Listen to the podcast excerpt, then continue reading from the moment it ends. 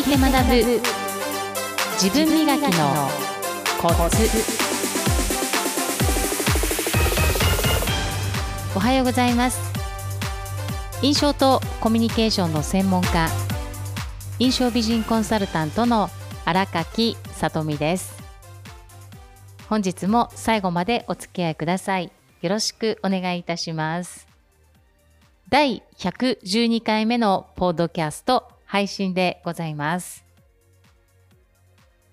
5月も残り1日となりました。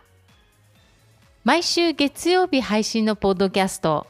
でございますが、昨日はなんと音楽は流れているんですけれども、私が話している声が配信されていないということに気づきまして、いつもの流れでポッドキャストを作成し配信ということで準備はしておりました。配信準備のために登録をする手順がありまして、そこで登録をしながら録音した音声を聞くという時間の時に音声を聞いてみると、音楽は流れているんですけれども、私が話している声が配信されていないということに気づきまして、これまでできていたのに今回に限ってなぜできないのかっていうことが全くわからなくって、ネットで検索したりいろいろやってみましたが、結局わからず再度収録し直すという、配信する月曜日、今現時点で何日かと申しますと5月30日の16時になる時間帯でございます。午前中は専門学校の講義が入っていたので、戻っていろいろ仕事を終えて、それからポッドキャストの配信の収録をしているということでございます。これまで111回配信続けてきまして、初めてです。音楽、バックミュージックは流れてるけれども、私の声が全く流れていない。同じ手順でやったのにということで原因がわからず、結局再収録ということでございます。どうぞ皆さん最後までお付き合いください。よろしくお願いいたします。今回のテーマでございますが、昨日 Facebook で配信はしておりますが、テーマが印象とコミュニケーションの重要度と緊急度についてのお話ということでございます。私たちはそのマトリックスを見ることによって、重要度が高い、緊急性が高い、そして重要度が低くても緊急性が高いものを先にやってしまうことがあったり、それから重要度も低くて緊急度も低いのに時間をかけてしまうっていうこともあるというようなお話を皆さんもお聞きになったことがあるかと思います。重要度が低くって緊急度が低いものは、動画とかね、なんとなく見ている映画とかインターネットサーフィンもそうです。見ていくとどんどん興味がいろんなものに行って、どこの検索から始まって今のこのページにたどり着いたのかさえわからなくなるぐらいのね、時間を使ってしまうということがありますが、その中で第二領域といって、重要度は高いのに緊急性が低い、本当はそこが大事なのに私たちは後回しにしてしまうっていうところがある。このことは私が約5年以上前かな、7つの習慣というコビー博士の本をね、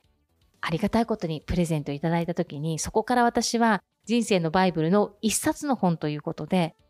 私はページをね、読んでいきながら本当にコツコツ一つ一つ実践を積み重ねていってる、まだ途中でございますが、この時期にですね、この第二領域という重要度が高い、でも緊急性は低い、それが家族の時間だったりということで、私は仕事人間というとなんかよく聞こえるのかよくわかりませんが、別の言い方をすると、じっとしていられない、マグロのような状態、動きながら充電するタイプです。家にいて一回ダラダラすると、私はもうずっとダラダラするんですね。そこから動きたくなくなって一日経った時に自分で後悔するんですよ。私この一日何やってたんだろうとか、例えばこの一日に対して、今日は本当にゆったりするということで決めて、海に行ったり、何かアウトドアをしたり、何かをやるっていうことを決めてやると、落ち込むとか何をやってたんだろうっていうことはないと思いますが、どのような意識をするかっていうこともあると思いますけれども、今回、印象とコミュニケーションってどっちの領域なんだろうかって、当時からずっと考えていてというか、当時すごく考えて、最近特にまた思い出して、印象とコミュニケーションでどこの領域なのかなって考える機会があったことが、やはり毎回企業研修でなんですよね。新人研修ではなく、中堅とか社会をある程度経験してこられている方々向けの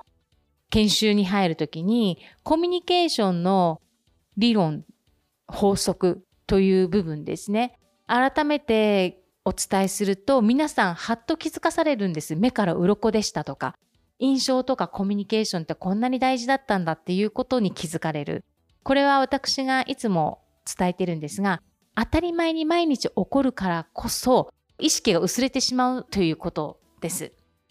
そのことを考えたときに、先ほど伝えた時間のマトリックスで置き換えたとき、重要度が高くって緊急性が低いところに印象とコミュニケーションというカテゴリーは入ってくるんだと私は思いました。だから、重要なんだけれども、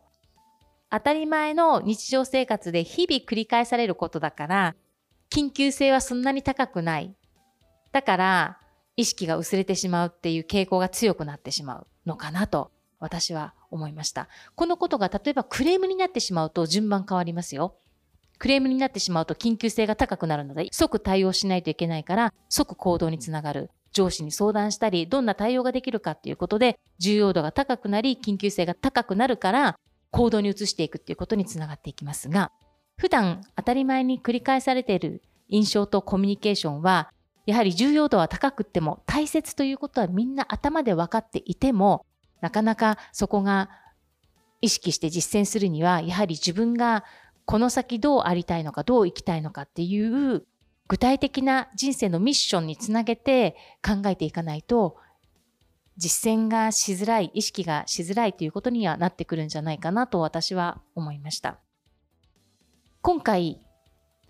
先週起こった出来事で、やはり印象とコミュニケーションをコツコツ意識して実践し続けて本当に良かったなって思ったことがございます。そのエピソードを少しお話をしていきたいと思います。先々週、メールで問い合わせがございまして、ホームページを確認して、研修の相談をしたいという問い合わせがございました。そこで、リアルにお会いするということで、私から事務所に参りました。その時、担当者の方が、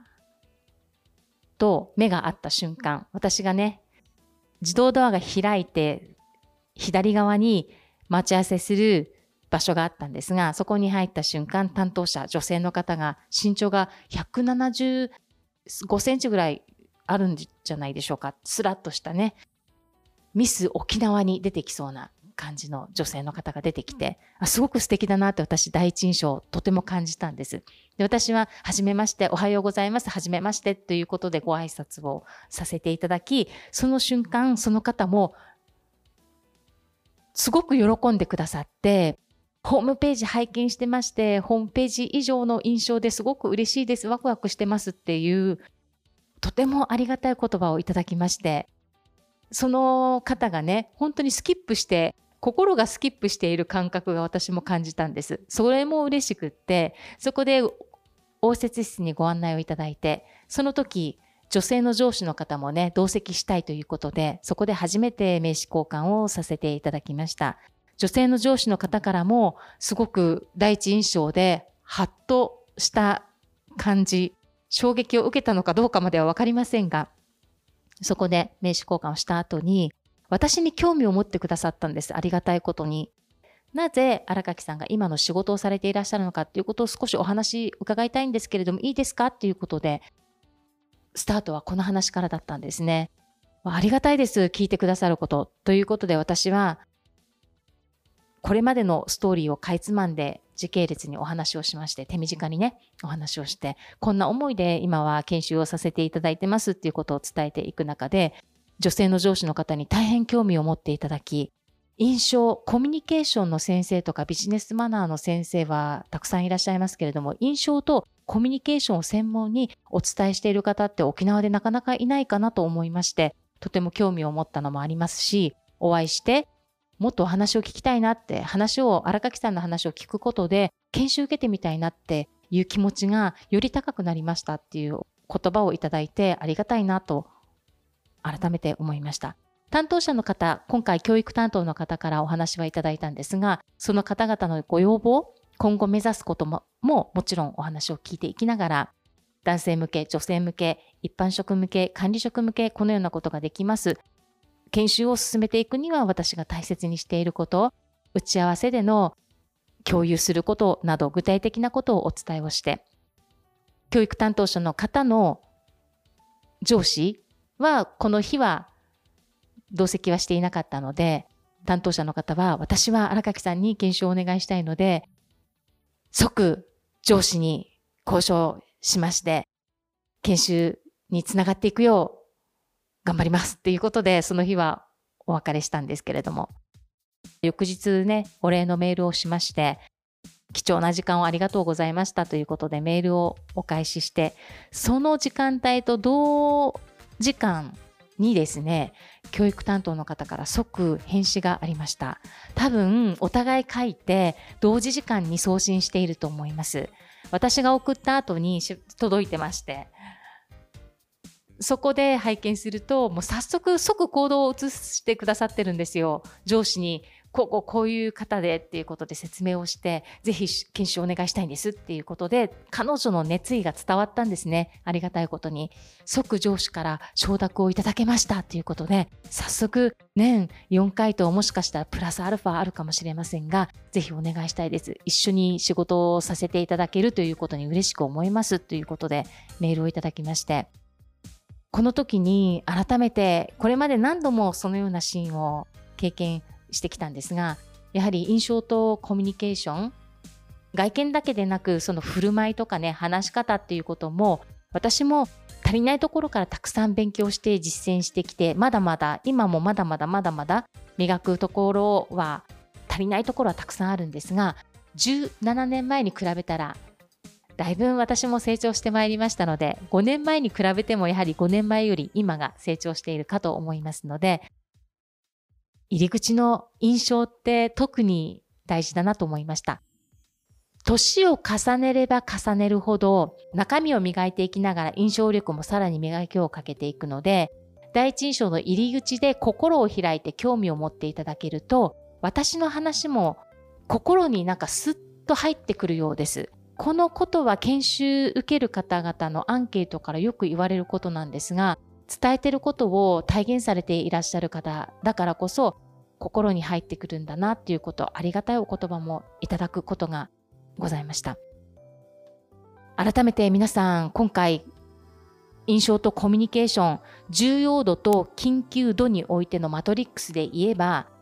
印象とコミュニケーションは重要度が高く緊急度が低いという領域、第2領域というところに入ってきます。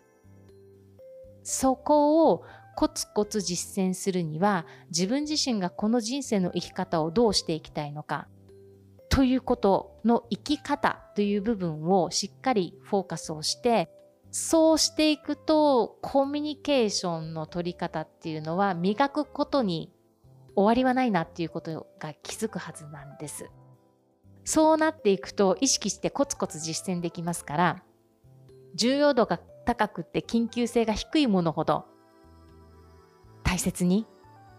磨き続けていただきたいなと強く感じましたし、私もこれからも磨き続けたいと改めて決意いたしました。ポッドキャストをお聞きの皆さんも、印象とコミュニケーション、日々実践の中で気づき学び、お互いに高め合っていきましょう。今回ポッドキャスト配信がずれてしまいましたけれども、最後までお付き合いくださいましてありがとうございました。今週もニコニコスマイルでハッピーウィークをお過ごしください。皆さんのもとに素敵な出来事がたくさん舞い込んできますよう心から祈りまして、ポッドキャストの配信を終了いたします。それではまた来週お会いしましょう。